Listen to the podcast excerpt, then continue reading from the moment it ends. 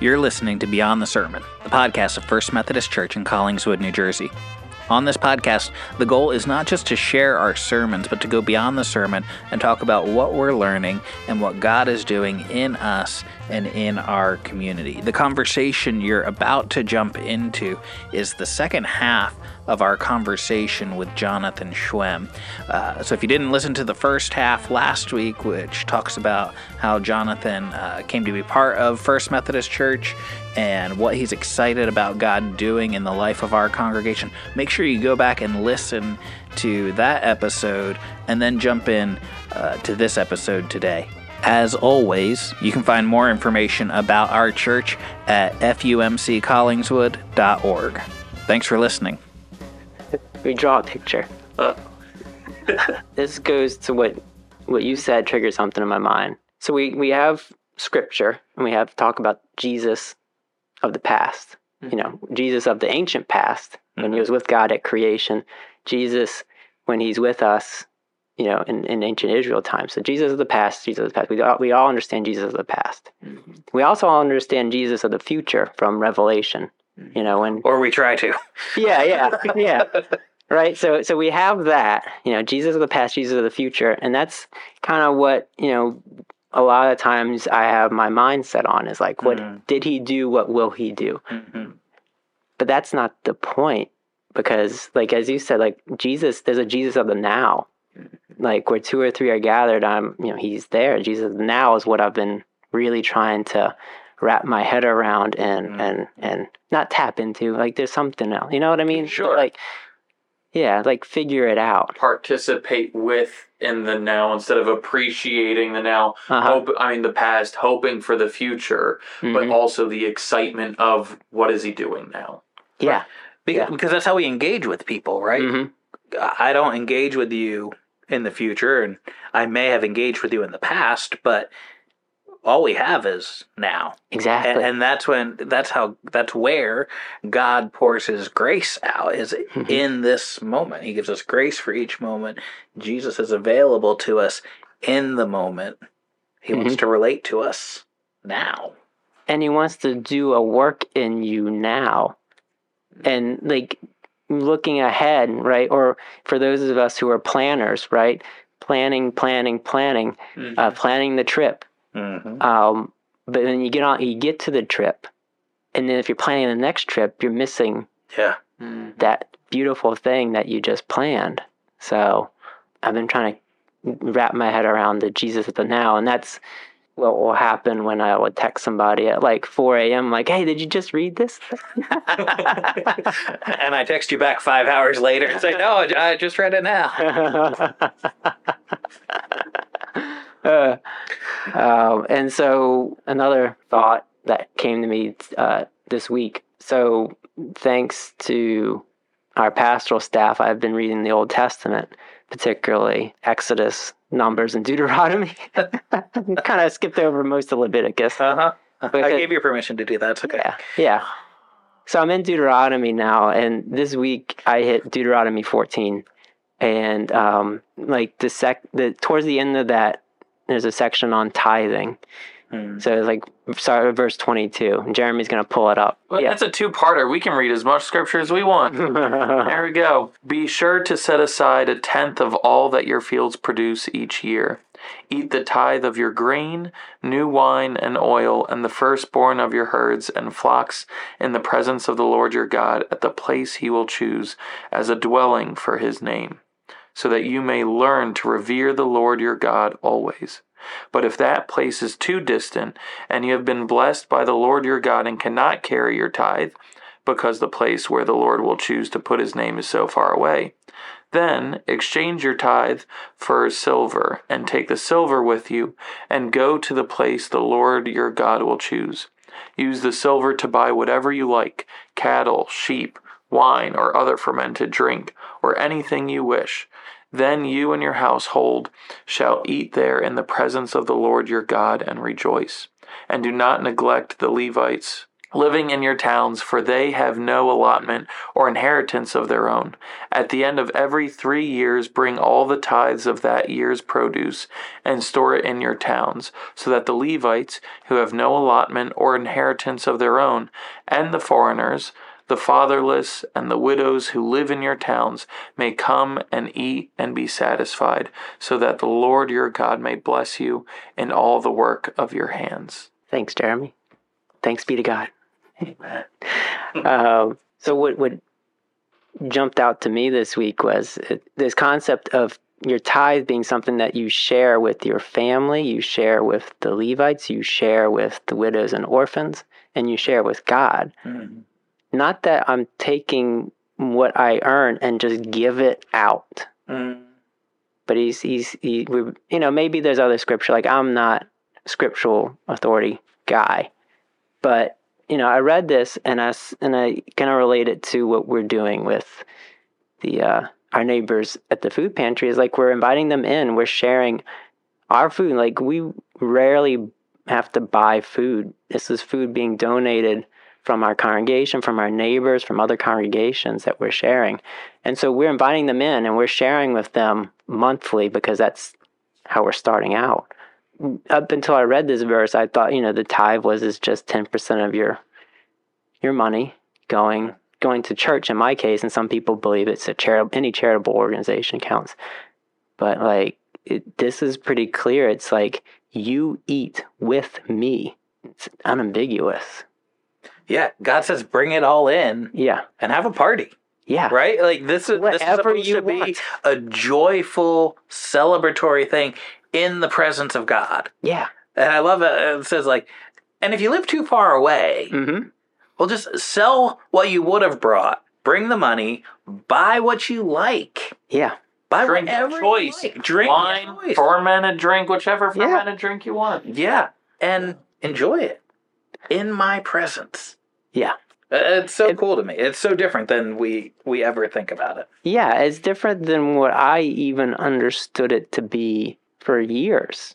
And so, like, I hadn't read this or thought of this until this week. And then we've been doing this model with the pantry since beginning of December. So, no, it's only January, so it's two months.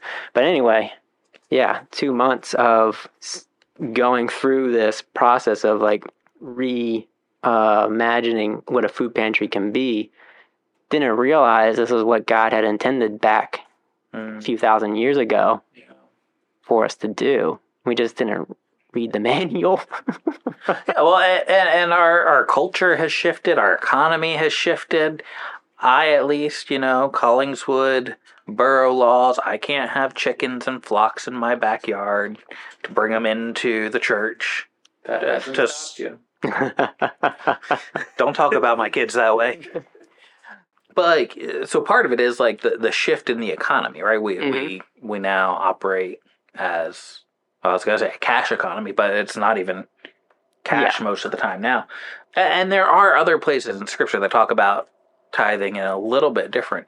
But the idea was, it was to be an offering that supported the the Mhm. people who Yeah. were ministering before God, but also that was enjoyed in the presence of God yeah. and shared freely with those in need.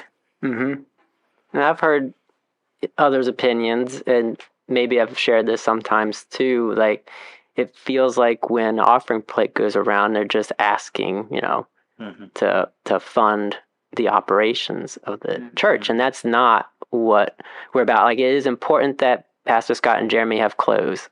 You know, like that's important, right? For your sake. yeah.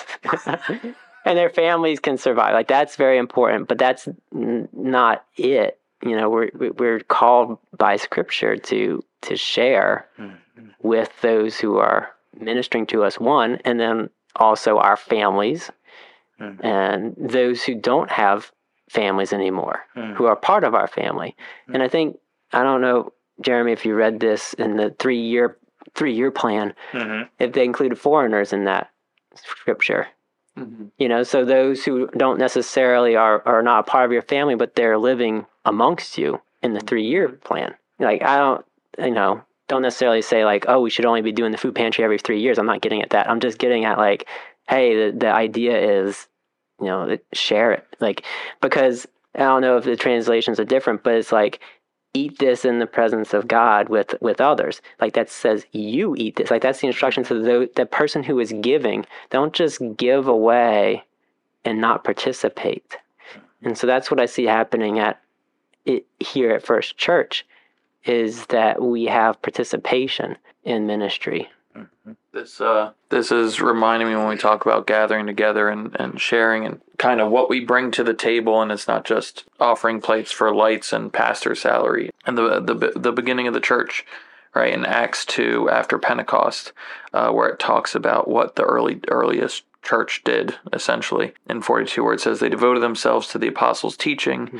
and to fellowship fellowship to the breaking of bread mm-hmm. methodists have carried that very well and to prayer Everyone was filled with awe at the many wonders and signs performed by the apostles. All the believers were together and had everything in common. They sold property and possessions to give to anyone who had need. Mm-hmm. Every day they continued to meet together in the temple courts. They broke bread in their homes and ate together with glad and sincere hearts, praising God and enjoying the favor of all the people. And the Lord added to their number daily those who were being saved. Yeah. Um, and, and, and to me, it's the like, there was no limit. There wasn't a, they sold 10% of their property for believers and those that may have more need within the body and then those that had need outside of the body but like it was an all in mm-hmm. situation and and you know even later you talk uh, about Lord as giving that we give with generous hearts. There's not a 10% tithe in certain scripture and, and New Testament. It's just like generously giving. And so sometimes I think when we've talked about tithes before on the podcast of like 10% is like a great goal and that's like what's what's been mandated percentage wise in the past but it's also not the limit. It's not you did 10 and that's it and it has to go to but like there's limitless possibilities and ways in which we're able to use what God has provided us. There's freedom right? There's freedom to give more. Yeah. Yeah that sounds like the kind of community I want to be a part of. Yeah. Right and the kind of community that is going to draw other people in close to the heart of God. I hope I hope they feel welcome and that you know they belong. That's that's what drew me in back in 2007. So the best I can do is do the same for others. So hmm. anything uh, you were wanting to say that you didn't get a chance to? I have this whole thought about prayer, but go for it. Worst case scenario, it's on the cutting room floor. But it's better to have the conversation than to not have it at all. and now you're going to tell Jeremy and I anyway, so you might as well tell the podcast. Jennifer always said, like, think about what you say before you say it. No. so on the uh, wake up call, kind of going along with what you're doing, Scott, right now with fasting and praying, is not lockstep, which is nice. Yeah. It's really nice. That's not fun not lock, not in lockstep. It's not like it's not like the same thing I'm preaching is the same thing JD's saying in the wake up call. Yeah, oh, okay. but yeah, it, but when he announced that he was thinking about doing this series here in January and into February, that was kind of the part of Jesus getting the ball rolling yeah. in my heart and mind about doing it too. Yeah, and so like what what Scott's saying about fast and his fast forward uh, series is not the same as what JD is talking about in his, but they relate. You know, JD's talking a, a lot about fasting and like reprogramming our minds to know like what fasting is. And then JD also did this thing before about prayer, and I feel like he's going to get into giving mm-hmm. soon. I don't know, maybe. So he he was talking about prayer. His point was like uh, the verse in Matthew. I don't remember the address of it right now, but like when you pray, you know, go go into your room, close your door, and and pray to your Father in, in secret, and He will hear and hmm. continue on. Don't pray like the hypocrites do with lots of words and all that. How to pray. And so JD was talking about like it, it you, you seem to be called to set up a space like a prayer room, like a physical room to pray, which is nice. I, I could see mm-hmm. that, but I, it didn't really sit well with me, like having a, a specific room, because something just kept nudging me about like what about the the verses about um, tr- the way you were supposed to treat your body, like your body is is a, a temple, like or Jesus with the woman at the well. He says, you know, hey, there will be a time where you don't have to worship God in Jerusalem or at the temple, Mm-hmm. you know. And I can't. I wish I had that verse in front of me. But what, what did he Yeah, say? because he says that the, the time is coming when those who worship will worship in spirit and in truth. yeah, in spirit and in truth. Yeah, so you don't have to go to a John four, 4. a place. And Paul also writes, I think Paul writes about, you know, your, your bodies. And so that got me thinking about like, well, what if the prayer room, you know, it could be a room. Oh, oh, geez. Okay, this is what really got me thinking. oh, man. Jesus tells his disciples that, you know, towards the end of his life, you know, I'm going to go to my father. My father's house has many rooms. I'm going to prepare a room Mhm. for you. And I was so all this stuff is bouncing around, right? So like prayer room doesn't have to be a room. You don't have to go somewhere to worship Jesus. What if Jesus is talking about he's preparing a place in us? Mm, Like there's Jesus in you, there's Jesus in you, there's Jesus in the guy I don't like, mm. there's Jesus in the person who annoys me, there's Jesus in all these rooms, all these people. I mean, Jesus said he came for everyone. Like, there's no ambiguity in all. It's three letters and it means everything. So, yeah, so recap Mhm. we, we say we have Jesus inside of us. Mm-hmm. You know, Mhm. Jesus could be inside of everybody. Like, he wants to be inside of, he wants to have a relationship with everybody. This whole prayer room idea, what if it's like prayer body? I mean, uh, logically, I can follow it. You know, if we are the temple of the Spirit, we together, not just any one of us, Yeah. but we together, then in a sense, like we are each a room. Mm-hmm. What are your thoughts, Jeremy? So yeah, as believers, be, being spirit filled, though though every person ha- is created in the image of God, I don't you know to to go to someone else as this metaphorical room to to to receive help in in this prayer to have a, a healthy space to host this prayer. Yeah absolutely being with other believers and and going that. Um i i you know the more traditional interpretation and i don't think we can't hold both at the same time the the more traditional interpretation is like more focused on your intention and your heart behind the prayer are you doing it Mhm. for others to think that you're smarter than your Mhm. of yourself or that you're so pious and better than them and you don't sin as much and you're more righteous um, but like this should be between you and god um, a- and, that's kind of the the host but i i love so as a person I'll, I'll share this on the podcast. It's a podcast exclusive. As a person with a prayer room only because i never anticipated being blessed with enough space that i didn't know what to do with it. And so at the parsonage we have a room up uh, in the attic that i've just designated prayer room. Bare minimum has some christian art that i've collected hanging up. It has uh, the gossip chair uh, ironically you heard my sermon way back when, um, is in there with a Bible, a clock, uh, a, a kneeling chair. I didn't know those were a thing. Kneeling chairs. It's like supposed to be great for your back posture, and a, and a, and a prayer rug as well. And uh, just wanting to create a space because I get distracted very easily by infinite things. So a space where I could leave my phone out of it. I don't lose track of time because I have that available, but it's also a smart clock. So if I want like white noise to block out the world, or if I want worship music to sing, like it's just been such a holy Mhm. space for that that like has been helpful for me personally with just how my mind works. And so uh, you're welcome to use it at any time, Jonathan. But also, listeners only, don't tell your friends. You are welcome to come and use the room at any time. Uh, and I'm Your always- sign up genius is on I'm- its way. but no, I, th- I think the the beauty of of what you've conceptualized, where like it's available everywhere, but not just available everywhere where you are as an individual personally, which we know we can meet God anywhere. Thank God it's not in a temple locked up and we have to all of those things, but but the beauty and the fruitfulness of praying with one another, Mhm. of joining together where two or three are gathered, right? Making that being just being intentional about that Mhm. because I think it's very much like when you think communal prayer, you think church and okay, we're together. Pastor does the good job because he can pray the longest and the most eloquently. And then we're at Bible study, and whoever's leading Bible study is usually the one to lead prayer for that.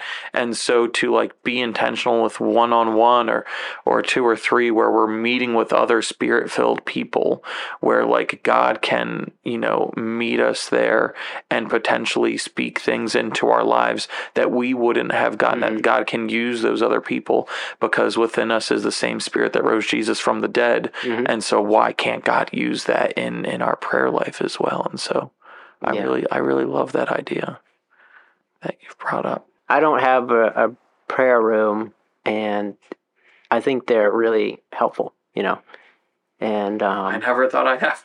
yeah, Where do you get the space? yeah, no, it's it's pretty cool. Yeah. But yeah, this is it's got me thinking like um, about just closing your eyes, and Mhm. there you are with Jesus. Mm-hmm. Mhm. Like it's just one on one at that point, and then when you connect with others, it makes it even more exciting. Yeah, and I think it still goes along with that idea of go in, close the door behind you. The the idea there being that we're not standing out, you know, in some corner of Mhm. the temple or out on the street corner or whatever, praying these prayers out loud, which we're really praying for the people around us to hear than Yeah. we are for God to hear. Although if God hears too, you know, so much the better. But as long as we look good doing it, then you know that's really what matters. And so Jesus wants to make a space within us to to meet with us, to converse with us, to have that kind of um, some will call it like a conversational intimacy, Yeah. where we're praying, we're hearing from Jesus back and forth, and that relationship is developed. He shows us uh, who more of who he's calling us to be. He's doing that work of helping us to surrender. Mm-hmm. He's he's he's sanctifying us, right? He's making us holy. He's making us like himself. The more we spend that time with him, one on one, and and and in that secret place within our souls. Mm-hmm. And oftentimes that's at like two in two in the morning Hmm. for me. Sure was last night. yeah. Yeah, and and twofold.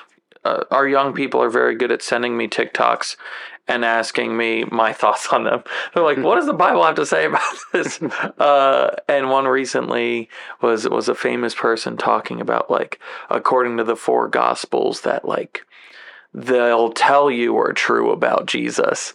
And I always have to go through with our students and young adults and whoever talking about that topic of like, well, the supposed gospels from after are hundreds of years later. Mhm. And when they don't match the character of Jesus that we have in the more accurate, closer to his lifetime gospels, then why would we believe this new information two to 500 years later that doesn't match up with him? And so I think in the, in the same heart where when we come and we meet with people and you don't want to be like well if this person says it and they're a christian then it must be the words of god directly to me like there uh, some churches you can get to that place where as soon as you know someone says it then it's sure infallibility but that because we have uh, scripture in our one-on-one time right and and we know him from his word and then he, we know him from our relationship with him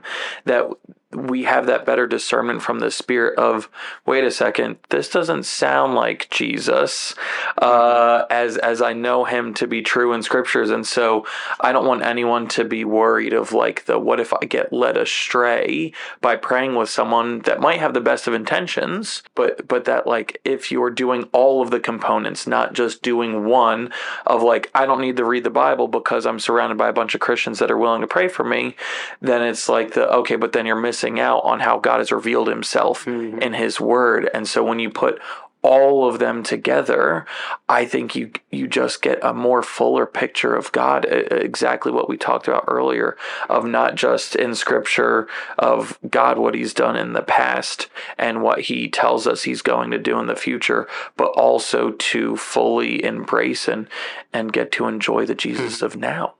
Yeah, Yeah. He's always going to be consistent with who he's been and who he's going to be, right? Alpha Yeah. Omega. Same yesterday, today, and forever.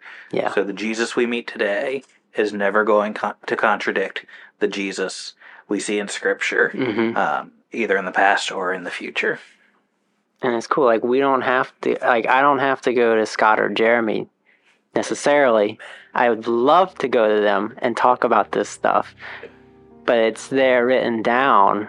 Number one, number two, it's a personal relationship with Jesus, and that's what I've come to like start to develop that personal relationship. So it's available to even an idiot like me. Imagine like somebody who actually knows all the Bible, right? Imagine somebody who, who, who listened to their youth pastor. Imagine that. Imagine that. It's available to them. Well, that's our conversation for today.